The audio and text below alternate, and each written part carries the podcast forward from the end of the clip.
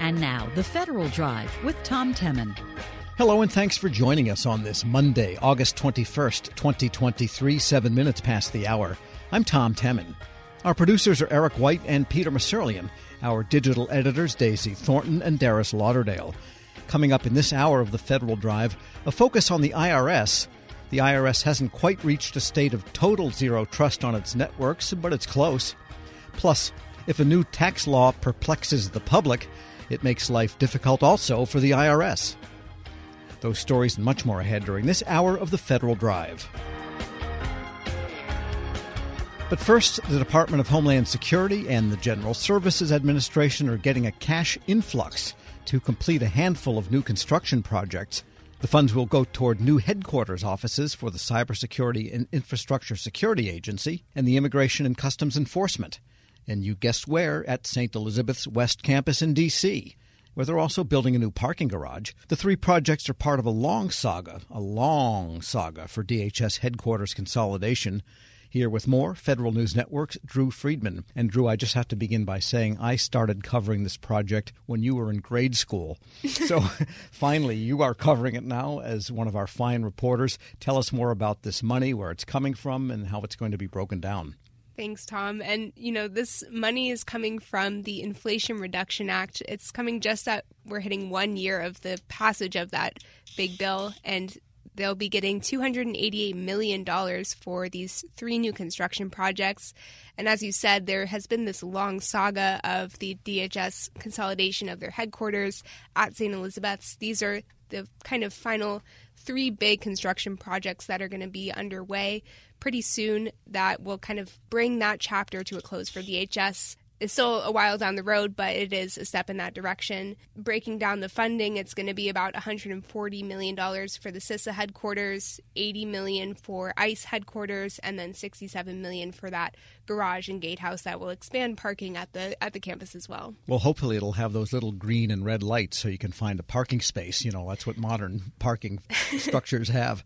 And they are going to have a big emphasis, I guess not surprising, on sustainability, the latest in architectural work for buildings that don't use so much power. Tell us more about GSA's goals there. Right, because this was part of the Inflation Reduction Act funding, and with GSA's goals of kind of moving toward this more sustainable federal building and those uh, types of buildings, there is a really big emphasis here, of course, on sustainable architecture as well. So that includes maybe, for example, in the parking garages, they're going to have electric vehicle charging stations. In terms of the actual building materials, they're going to be using low carbon concrete, steel, and asphalt for the new construction. They're also going to be repairing existing structures, so not everything is going to be entirely new. And as I mentioned, this falls in line with both the goals of the IRA as well as larger sustainability goals from the Biden administration. GSA Administrator Robin Carnahan told reporters on campus just last week what those sustainability plans will look like. We're going to be reducing the carbon footprint of these facilities dramatically. Uh, we're going to be lowering energy costs because of uh, smart uh, investments in solar panels and LEDs and digital controlled lighting. It's going to lower energy consumption, and that means lower costs and a more resilient grid. In the end, what we want is for this to be a model, a model for what we can do here and around the country. Because guess what? If we can do this in a national security setting, it can be done anywhere. Where the public could actually walk in and see the darn thing. It's not so easy to get in. And Drew, this headquarters consolidation project has been going on for years, as we said at the top, first announced in 2007. In fact, I walked through the old spooky leftovers of the St. Elizabeth's Hospital itself with then Administrator Lurita Doan. She wasn't there much longer. But yes, so I'm kind of excited to see this myself. And I know they've fixed up that building for headquarters of DHS. But what has been taking so darn long? Well, first of all, Tom, I think it's in part just because it's such an ambitious project. It's one of the biggest federal building projects since the construction of the Pentagon. So that it's just the sheer size and scope of the project is one of the reasons it's been taking so long. But other than that, they've also had uh, issues with budget and scheduling challenges. GSA and DHS have had to go back to the drawing board more than once to deal with all these different uh, budget constraints from Congress and other scheduling issues. There have been delays in construction. It's been go- ongoing now for more than 13 years. In the end, even though they've had some issues with, with congressional appropriations that they've been requesting, they have come to a grand total so far of $3.2 billion in congressional appropriations over the this whole time period that the construction has been going on.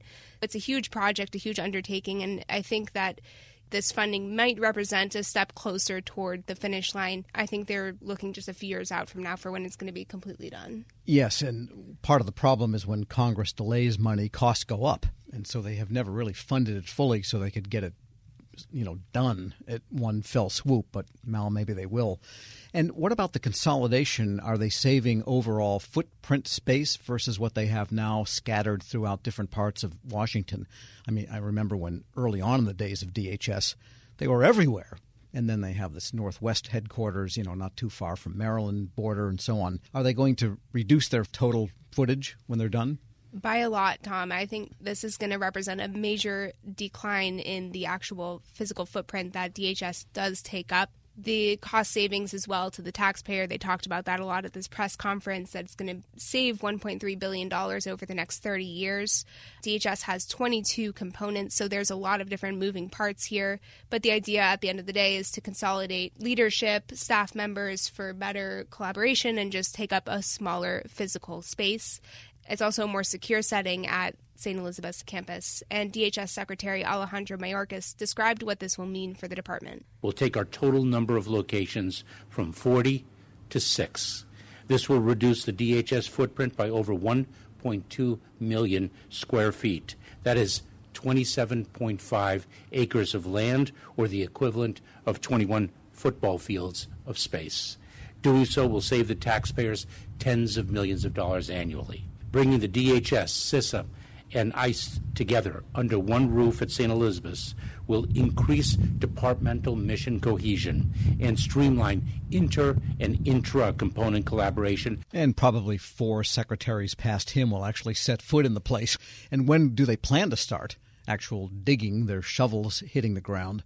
And do they have a completion date? They're planning to start on the CISA headquarters building first in early 2024, so just a couple months away now. And then late 2024 will be the ICE headquarters building. That's when they're going to break ground for that one. They're saying that once those construction projects are completed, about 6,500 DHS staff will be moved to St. Elizabeth's campus, and by the end of the overall project, that whole campus will house about 12,000 DHS employees. So that's a huge growth over time. The current estimate for total completion is 2027. Any chance there will be a say a Chick-fil-A on the campus so people don't have to drive for a half an hour just to get somewhere for lunch?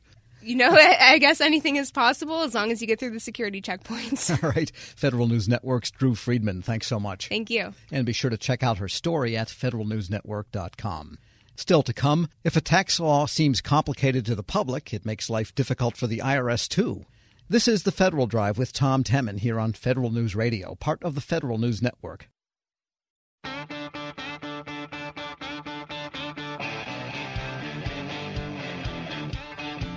Welcome back to the Federal Drive with Tom Temin here on Federal News Network. Drama over the IRS is now mostly confined to Congress. The agency has returned more or less to normal, dealing with the day to day complexities of taxes.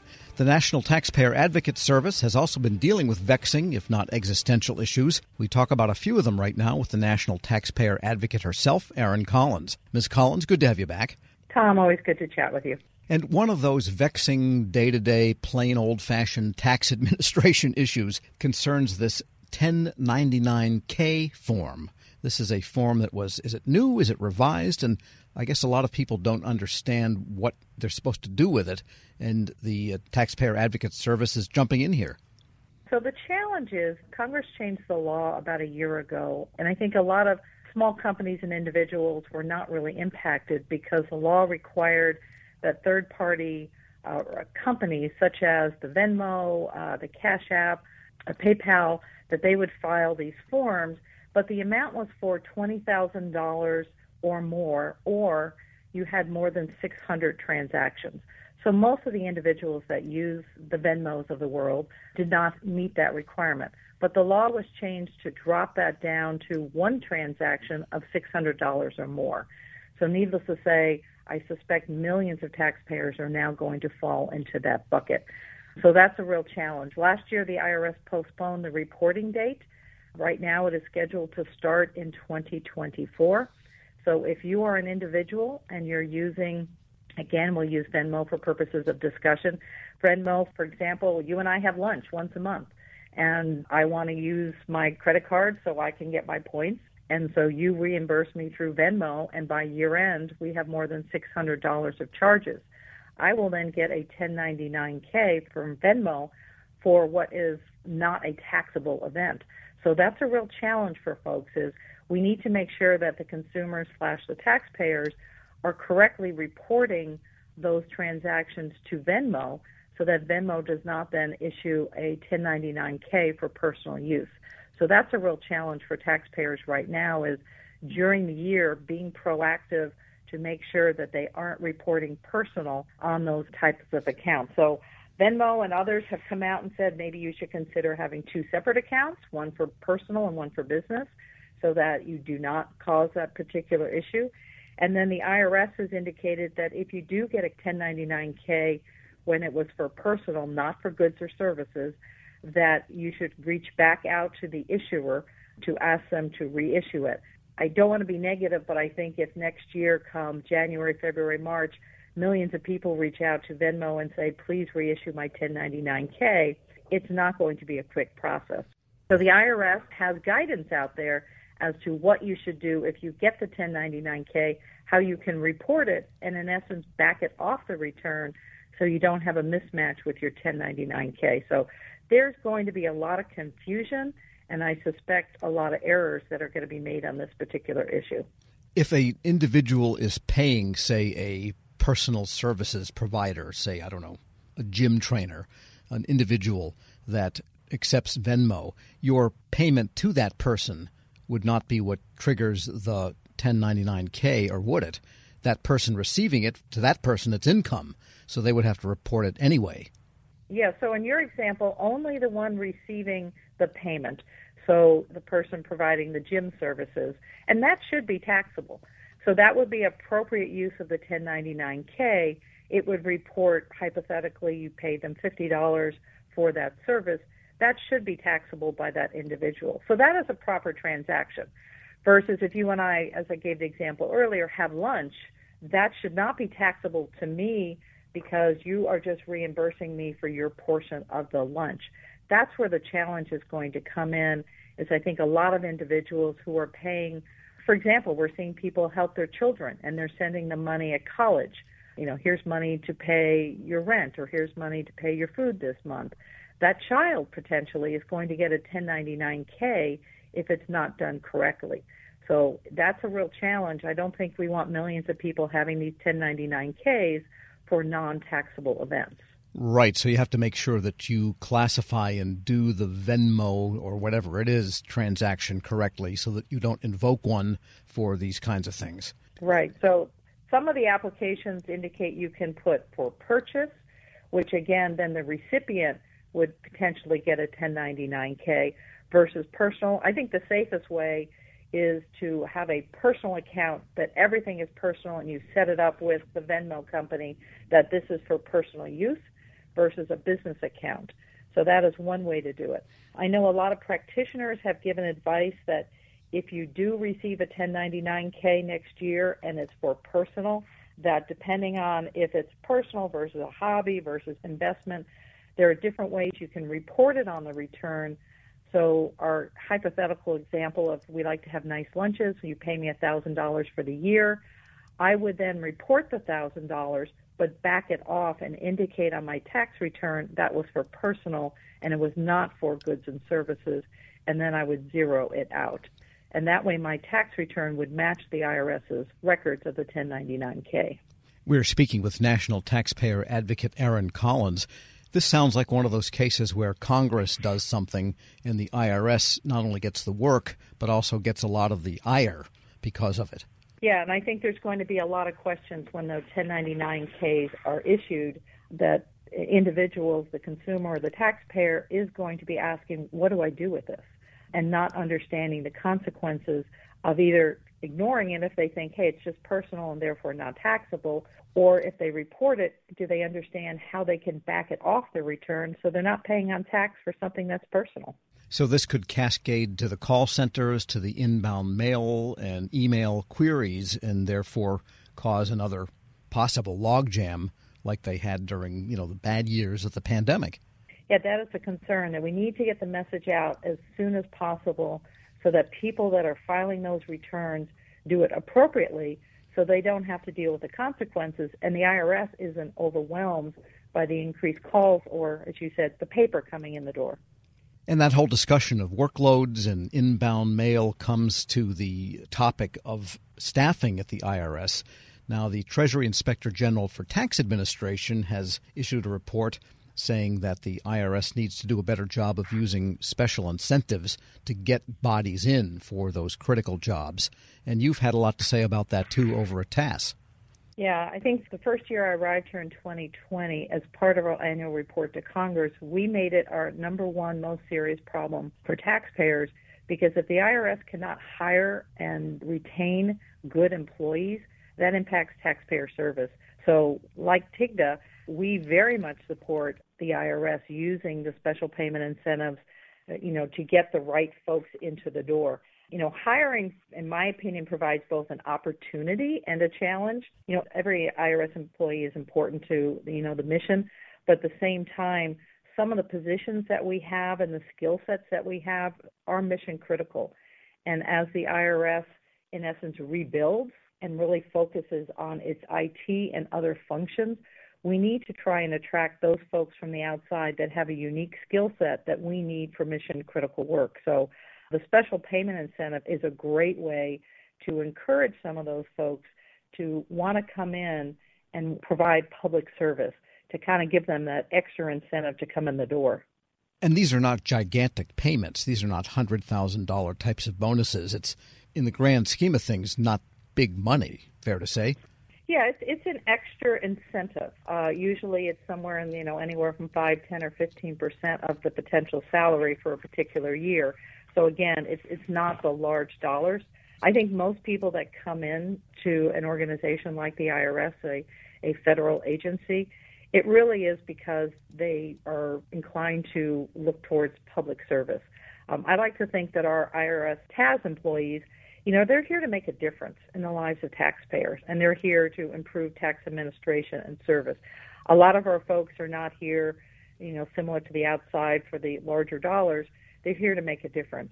But having that additional or compensation is important to get the right people in the door. So I'm a big proponent of trying to equalize both the public with the private sector and whatever we can do to help get the right people in the door and also retain our folks. And I said at the outset, that was my thought, that the IRS has more or less reached equilibrium compared to the stormy last couple of years. I should ask if that's your assessment and what you are going to be looking at, you know, as another tax season approaches. We're still a few months away. We've got a budget cycle to complete between now and then, and that affects everybody. I said in my June report to Congress that the filing season this year was night and day from the filing season in the previous year. I'm not sure I'm as rosy as you are as we've reached the equilibrium from pre COVID years. We have made substantial progress in the filing season, but the IRS still has a long way to go in order to get to what I would call the quality service that taxpayers are entitled to. And since you and I last spoke, we have a new commissioner for the IRS. Danny Werfel has been in there. Are you in touch with him regularly? Because I think he understands these issues from what I know of him and that these are high priorities there too. Yeah, as a national taxpayer advocate, I have the honor of being a direct report to the commissioners. So I have the opportunity to chat with them on a regular basis, involved in many meetings with the commissioner and others. I do think that, you know, he's come in in a very interesting time and also it's a great opportunity because Congress has given the IRS additional funding. I think there's a challenge of we want to make sure that we don't lose any more funding because we need to be transformational. We need to have the IRS be a different organization than it was last year or the previous years. And, you know, that unfortunately takes funds as well as having good employees. So I think he very much understands the challenges that he's facing and the challenges that the agency is facing. but he's been a pleasure to work with. And as I said, we, we have a big task ahead, and I think we have our eyes open wide, but we do realize things are getting better, but we got a long way to go. And just an unrelated question on something I just learned recently is that there are somewhere around 150 people in federal agencies called the ombudsman, or now they call them ombuds, so there's, I guess, neutral word. And that the National Taxpayer Advocate, the Taxpayer Advocate Service, has been part of that community because, in a sense, you are a Um, ombud for millions and millions of taxpayers. And what's going on in that particular community? And is this something that's growing, stable, or what do um ombuds talk about? Yeah, you make it sound like it's a, a joke at a bar. What do they talk about? So basically, the agency was created back in, I believe it was 1996, and TAS has been lucky enough to be involved since inception. And it really is a way that the federal agencies the ombuds get together to talk about basically best practices, what we're seeing, what we're experiencing. You know, at that point, TAS stood up for at least five, ten years prior to joining, and we were able to bring in, you know, our experiences, what we've seen, and best practices. So a lot of it is based on education, sharing between agencies, you know, what they're seeing, you know, what they are accomplishing, what they can do, uh, looking at standards. And then the other thing that we're a little bit more unique than some of the other federal agencies, I would call us an advocacy ombudsman because by statute under 7803, Congress created us to have two hats. One is to advocate within the IRS and within Congress to make changes, but then at the same time, we're also somewhat of an oversight function, which is more the ombudsman. So it's been a very interesting role. Um, most of the other federal agencies only wear the hat of oversight. I think we're one of the ones that are unique where we have two hats. So we've discussed the differences as well as to what IRS has versus what the other federal agencies have and what works for us and versus what works for them. So it's it's been a great experience that we've, you know, had over the years. There's regular meetings, there's conferences, but it's in my opinion it's been really helpful for us and hopefully we've shared our knowledge with them as well. Erin Collins is the National Taxpayer Advocate. As always, thanks so much. Thanks, Tom. And we'll post this interview along with links to some of her recent reporting at federalnewsnetwork.com slash Federal Drive. File for the Federal Drive. Subscribe wherever you get your podcasts. Still to come, all congressional eyes focus on the great question, CR or government shutdown. But first, the IRS hasn't quite reached a state of total zero trust on its networks, but it's close. This is the Federal Drive with Tom Temin here on Federal News Radio, part of the Federal News Network.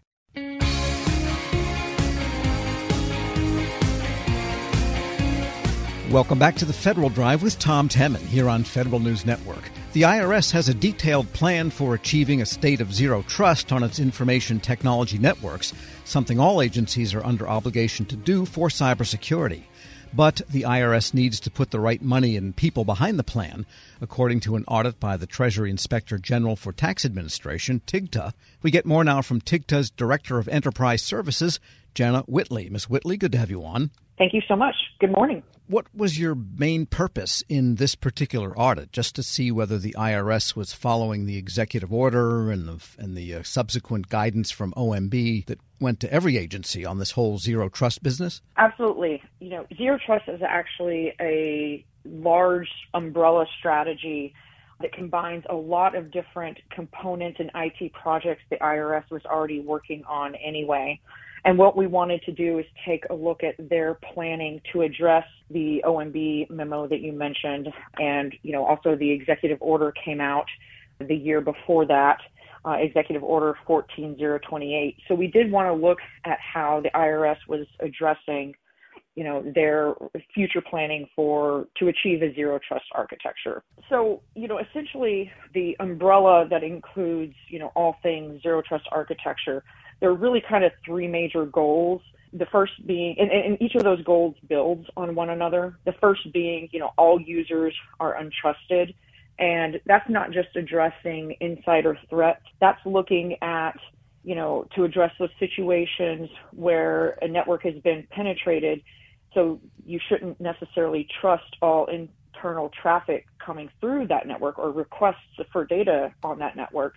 So that's really looking at how to confirm that all users, all devices are both authenticated and authorized. Sure. With the eventual goal of verifying every access request every time. So that's and you know, and we were just looking at how the IRS is pulling all of that information together for the, all the individual IT projects that they were already working on. And you did find that they had developed a reference architecture, a roadmap, and a pilot program, which seems to put them probably ahead of a lot of agencies. I can't necessarily speak to other agencies, but yes, they were definitely already midstream on this zero trust architecture implementation. They have a plan.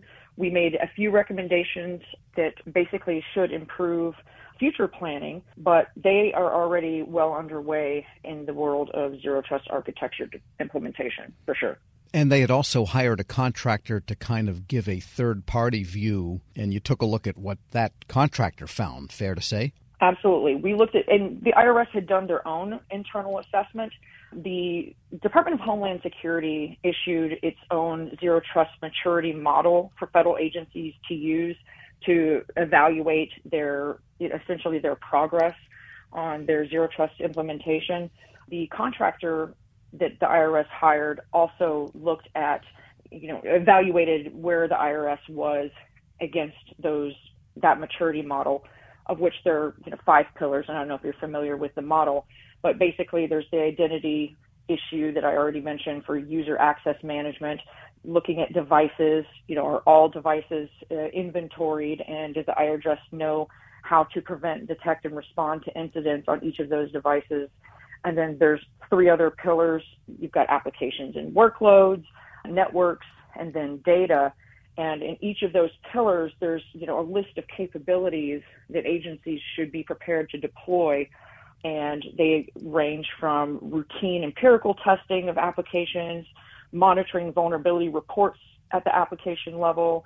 With regards to networks, you need to encrypt traffic, break down perimeter points of entry into isolated environments, and that's especially important uh, with an agency the size of the IRS that's spread throughout the country. And then looking at data, monitoring sensitive data, making sure that they're logging sensitive access requests of sensitive data, and that kind of thing. So the contractor also evaluated the IRS against their, you know, the CISA's maturity model. And, you know, they found that yes, there's work that needs to continue developing, but overall, they're in a good position to continue this work. We're speaking with Jenna Whitley. She's Director of Enterprise Services at the Treasury Inspector General for Tax Administration. And you found that, yes, they've got all these great plans, reference architecture, roadmap, testing and so forth, but there's still some things they got to do to really push this big old boulder over the top of the mountain. Yeah, that's right. Well, we recommended a couple of things. First of all, we wanted them to go ahead and try to develop a budget estimate for all of the various projects initiatives they're working on that will help them achieve the zero trust architecture. Right now, that information is spread across a number of different information technology functions. The IRS IT organization is large. They have a lot of, you know, great people working and on a lot of different priorities. But as of yet, there was not a consolidated sort of budget amount that could help them forecast how much all of this was going to cost long term. We also recommended they revise their zero trust architecture plan to include defined roles and responsibilities. Again, that goes back to the IRS OIT organization being, you know, large and a lot of different efforts going on that will help address the zero trust architecture, the various pillars and whatnot to help them achieve that maturity uh, that the CISA and OMB have asked them to do. The third is to enhance their roadmap to include completion schedule for some of these capabilities and prioritize activities within each of the five pillars of that CISA's maturity model that I mentioned. And finally, we asked them to reassess their zero trust architecture implementation progress against the maturity model to inform revised planning and budget formulation. And just a side question, maybe you looked at this, maybe not, but with the prospect of continuing resolution or even an interruption in appropriations coming on October 1st, could that hold off their plans, or is this something that could be classified under continuing efforts? And if they had even a CR, they could continue to spend on zero trust development. I can't really comment on the what they would be spending their money on for continuing investment. Since so much of zero trust architecture is cybersecurity related, I can't imagine that that wouldn't be part of what they would do on a daily basis. It's it's a 24/7 operation. Cybersecurity is sure, and so is the IRS for that matter. There's always something coming or yeah. going out of there, and that's agents... right. So so much of zero trust architecture is cybersecurity already. You know that it, the nation's taxpayer data is not going to go unprotected. And did the agency generally accept and agree with the recommendations? And what do they plan to do next, according to how they answered you? They did. They agreed to all of our recommendations, and planning is uh, ongoing. It, we probably end up revisiting this audit in the next fiscal year. I, you know, TIGTA has not completed its annual audit planning process yet but I imagine we'll see more from them here in the future. Well, I think the IRS CIO and technology shop has a lot of, it's like a horse with a lot of flies to swat its tail at, but sounds like they've got this one under control in general. In general, they're in a good, they're in a good place. Yes, sir. Jenna Whitley is Director of Enterprise Services at the Treasury Inspector General for Tax Administration, TIGTA. Thanks so much for joining me. You're very welcome. Have a great day. And we'll post this interview plus a link to her report at federalnewsnetwork.com slash Federal Drive. Subscribe to the Federal Drive wherever you get your podcasts. Still to come, all congressional eyes focus on the great question, CR or government shutdown. This is the Federal Drive with Tom Temin here on Federal News Radio, part of the Federal News Network.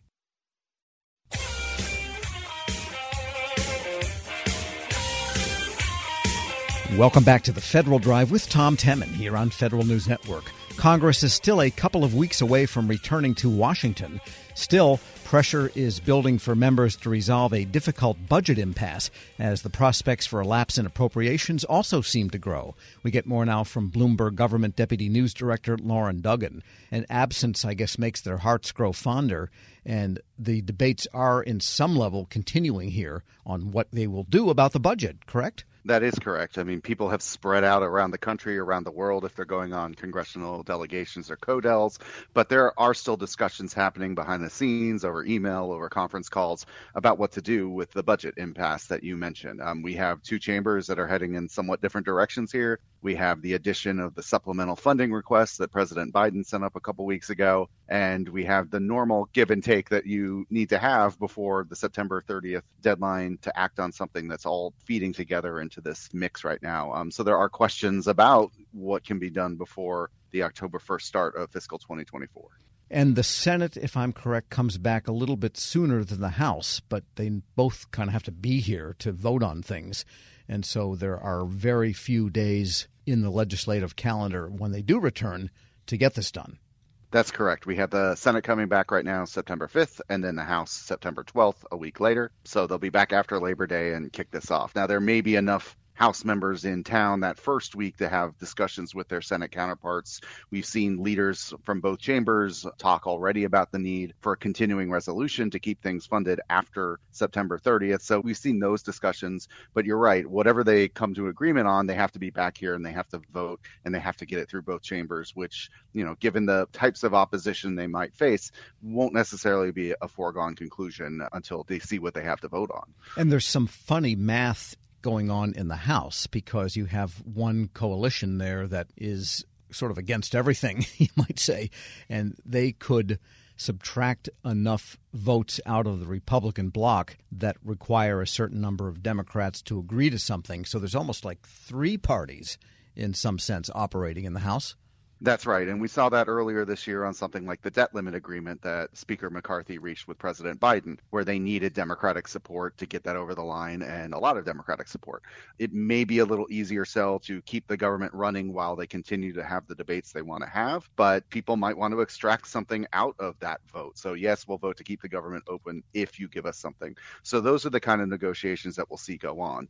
A lot of this stems back to the spending caps that were put in place by that debt limit agreement. The House Republicans want to spend less than that. They see that as a ceiling, not a floor. The Senate Democrats and Republicans together have produced bills that would spend up to that. And then they're talking about spending more through a supplemental. So that's where this has gotten difficult is that people think that the deal they negotiated isn't still in place. But as we saw right after those spending caps were announced, there were talks about, well, we might need a supplemental for Ukraine. And now clearly there's some needs for disasters, including the fires in Hawaii, that people are going to have to think how to address when they get back. We're speaking with Loren Duggan. He is Deputy News Director at Bloomberg Government. And the NDAAs, there was kind of an impasse there, too. Any progress happening in the last couple of weeks? Any private talks? or is that going to be last minute also? And as we know, that one they like to get done in the calendar year.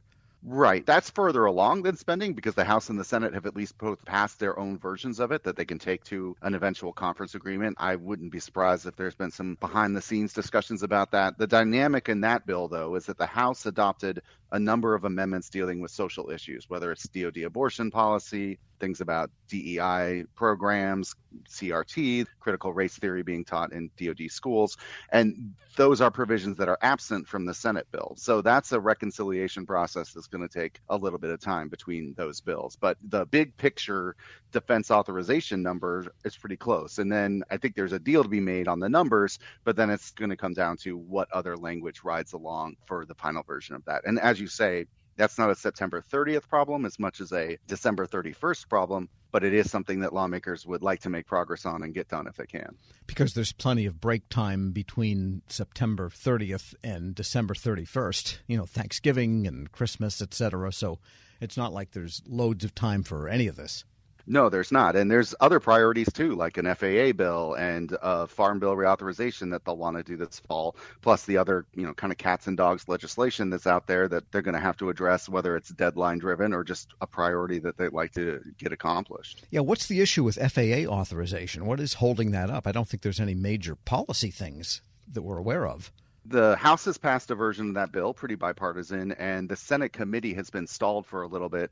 There was some disputes about pilot training hours and provisions like that that they were trying to work out behind the scenes. We heard some positive news toward the end of the session before they left for the recess. I could see that maybe getting through the Senate and then them picking up and doing that.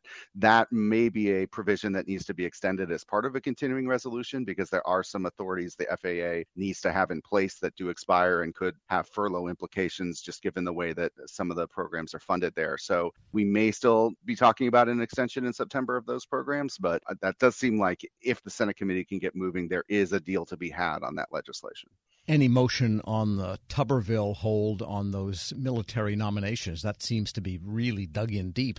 That is dug in deep. And as we saw last week, um, I think it was the third picture in the wall of Joint Chiefs of Staff personnel that was replaced by a blank frame for now because there are three members of that that are currently not in place. So there has been a lot of pressure over the recess, both from the president, from the defense secretary, and others to try to make progress on this. Where the issue may be is what side jumps first and what sort of agreement can they make? Because, you know, there's a preservation of the right of any senator to hold up nominations. And Democrats have said they don't necessarily want to validate that strategy that Tuberville has by trying to force individual votes on all these. So they're kind of stuck for right now. But this is something I definitely think we'll be watching in the fall because there are some key positions that have vacancies right now.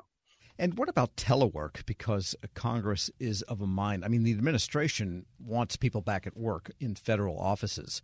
There's a lot of pushback coming from the unions, which has made a couple of the agencies back down from plans they already announced. And then the White House Chief of Staff reinforced the request to get more in person work, although they didn't specify full time, five days a week for everybody. And your boss of bosses up there at Bloomberg has been urging return to offices generally. So it's hard to know which way the tide is really going to end up here. And Congress could, if it chose, weigh in here. Congress could weigh in through these spending bills. And as you mentioned, Michael Bloomberg, who's the, the majority owner of our parent company, wrote a Washington Post op ed calling for people at the federal government to come back downtown and go to work. They have been working remotely, obviously, but to fill the office space there. So this is a debate going on in businesses and associations across the country, and the federal government is part of this. Like you say, the Congress could weigh in. House Republicans, I think, have had some proposals on this in the past that they'd like to see a return to more in office time, and there's pressure from the executive branch to do the same. So the tide may be headed toward more in office time for federal workers, but but I'm not aware of anything today that they're looking to stick in a CR or something like that that would be immediate. But I do feel like the pressure is RTO return to office. Loren Duggan is Deputy News Director at Bloomberg Government. Thanks so much. Thank you. And we'll post this interview at federalnewsnetwork.com slash Federal Drive. Take the Federal Drive with you when you're on leave. Subscribe wherever you get your podcasts. And of note, Federal News Network will be hosting a special panel discussion with members of the Equal Employment Opportunity Commission and other federal officials this Monday, August 21st at noon, in commemoration of the 60th anniversary of the March on Washington for Jobs and Freedom. You can join us in person at EEOC headquarters. Space is limited, so you need to register at federalnewsnetwork.com. The military service academies have seen a spike in reported sexual assault and harassment over the past couple of years. A Defense Department study found that the academies need to change their culture and their leadership structure to solve that problem. Federal News Network's Alexandra Lohr joins me with some of the details. And tell us about some background here, Alex. What happened? What did the Pentagon find? And who did this whole study and report? So last March, this report came out, and the results were pretty stunning it showed that between 2020 and 2022, there was a spike of over 20% in reported sexual harassment, unwanted sexual contact for women, and 4% for men. So, as a result of that report, they ordered this study to find out what was going on, what needed to be done about it. And the study was released yesterday. It involved 40 different visits to the different academies to kind of assess what was going on there, what the environment was like at the academies. One of the interesting things they found is that students coming into the academy are reporting more sexual abuse and sexual assault than in the past before they even get there. They think that might be because of COVID and that people staying at home had increased domestic assault problems.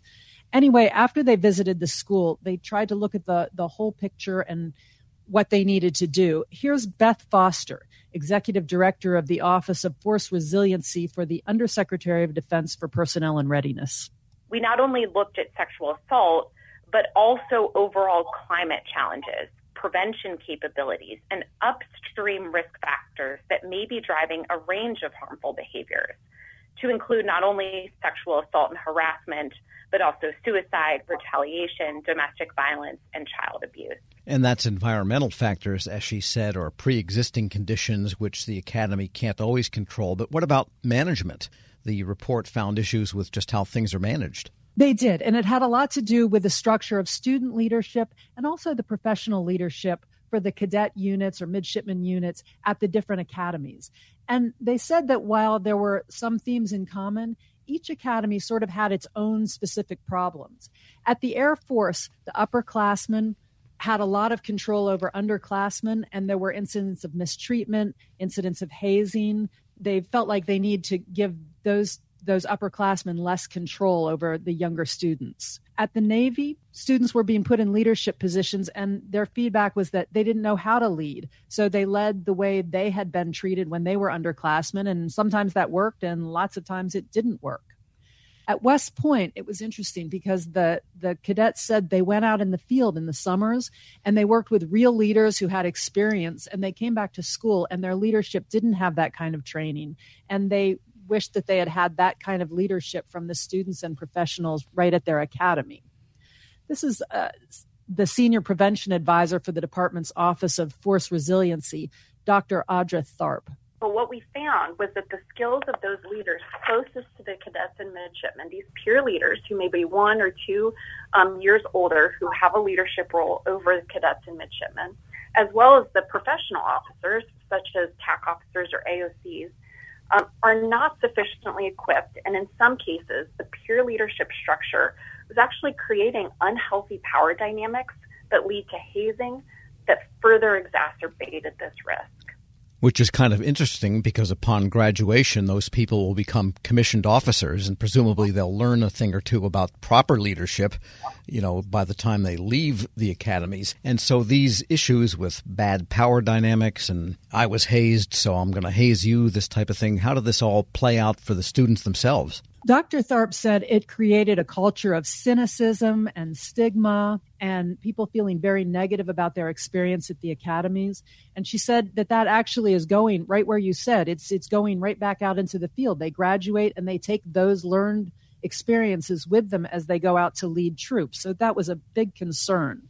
She gave a couple examples of things that actually had occurred at academies. Here's one of them. So, in one instance, a cadet or midshipman had experienced a family tragedy and they had sought mental health care off the installation because um, there was some stigma about seeking help on the installation on, at the academy.